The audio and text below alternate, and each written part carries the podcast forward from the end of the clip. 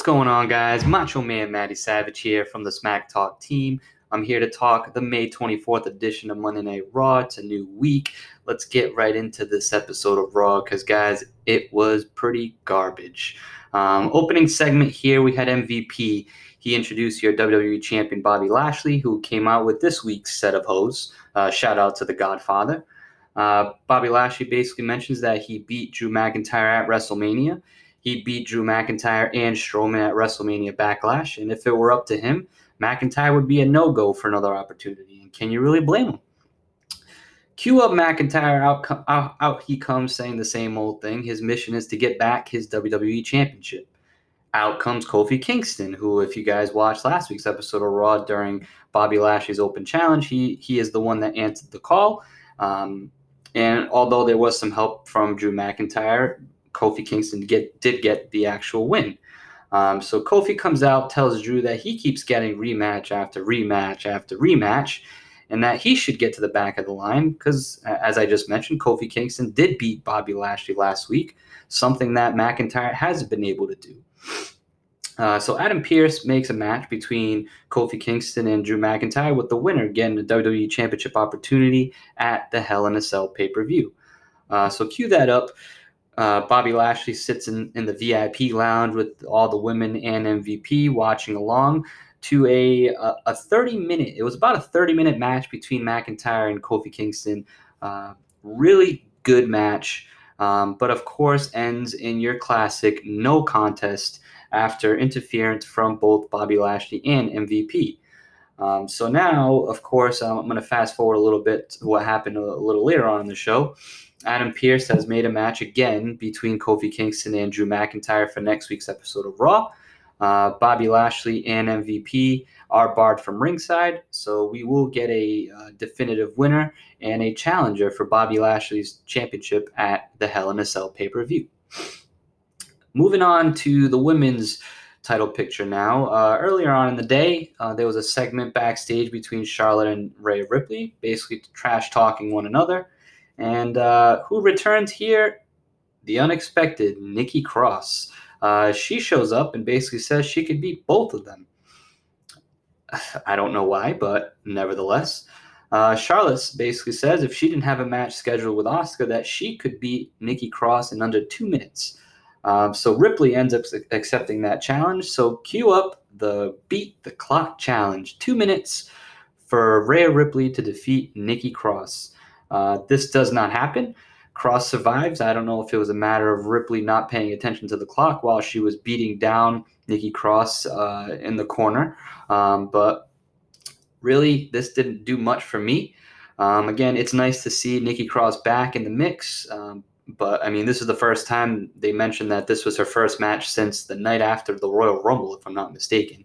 Um, so again, it's nice to see her back, but my guess is that this is just going to lead to another rematch next week on Raw. Again, we keep talking rematches, rematches, rematches, and they just keep giving us the same shit week after week.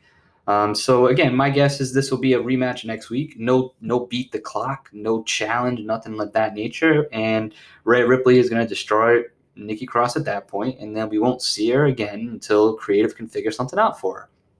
But we'll see. Uh, the other end of it, of course, Charlotte mentioned that she was taking on Asuka again. That's another rematch again. Um, again, great matches as always between these two, but remember when it actually meant something when they fought at WrestleMania when Asuka had the undefeated streak? Uh, but now we, we just see them fighting week after week on free TV. Uh, so Charlotte, again, she gets the win here via roll up and it is announced later on in the night that she will she has earned her women's title opportunity against Rhea Ripley at Hell in a Cell. So Shelton Benjamin and Cedric Alexander is next up here on the list. Again, this is a rematch. Uh, this time from two weeks ago. Uh, Cedric Alexander cut a promo on uh, Shelton Benjamin, uh, pretty similar to the one that he cut a few weeks back about Shelton Benjamin being washed up and blah blah blah. Uh, Benjamin won the first match, of course, a couple weeks back. Uh, Cedric ends up taking this one after a rake to the eyes of Benjamin that the ref didn't see. Um, and again, expect a rubber match, another rematch next week on Raw. Um, so let's get into Riddle versus Xavier Woods next. Uh, no Kofi Kingston or Randy Orton at ringside for this one. This was a straight one on one matchup.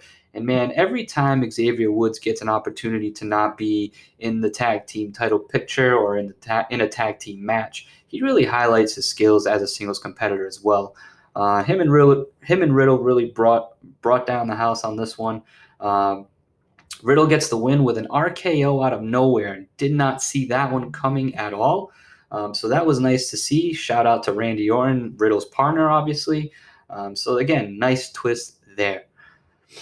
So we get Ryker, Jaxson Ryker versus AJ Styles next. They've been kind of mixing it up, Ryker and Elias, and uh, AJ Styles and Omos. And again, I'm thinking that they're shifting AJ and Omos into baby faces. Sounded like again a little more of the piped in crowd cheering here for AJ.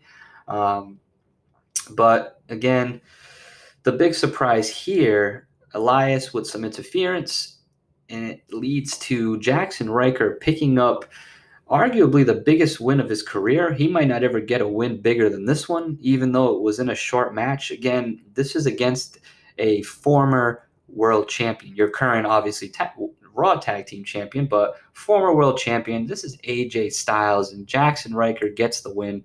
That one really surprised me, but it's really just trying to uh, propel Elias and Jaxson Ryker into earning that tag team title shot, which wouldn't surprise me to see that get added to the Hell in a Cell uh, card as well. Moving on to the United States title picture now, uh, Sheamus takes on Humberto Carrillo. Again, if you remember uh, Carrillo a couple weeks back, he had a scary fall in his match with Sheamus. Thought he might have been out of action for a little while, uh, but he's back. Again, it's nice to see him back. But again, here we are once again with another rematch.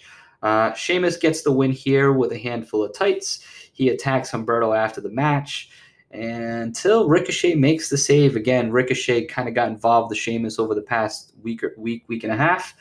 Um, Babyface is clean house. They beat down Sheamus a bit. My guess here wouldn't surprise me the least bit to see a triple threat match at the Hell in a Cell pay per view for the United States Championship. But my other question here is what happened to Mansoor? I mean, he signed a that Raw contract a couple weeks, about a month ago, I believe now, and we saw him that one night on Raw, and uh, that that's about it.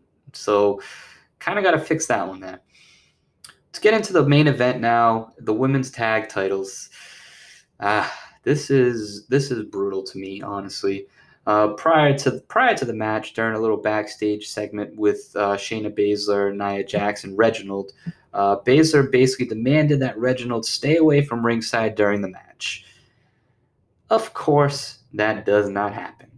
Uh, he gets onto the apron. He does come down to the ring during the match. Uh, he gets onto the apron while Baszler is rolling up Natalya. The ref doesn't see that uh, because he's dealing with Reginald, trying to get him off the apron. Basically, Baszler flips out, kicks out Reginald. As Reginald's walking up the ramp, Pyro goes off, knocks him down. Natalya rolls up Baszler to retain the titles.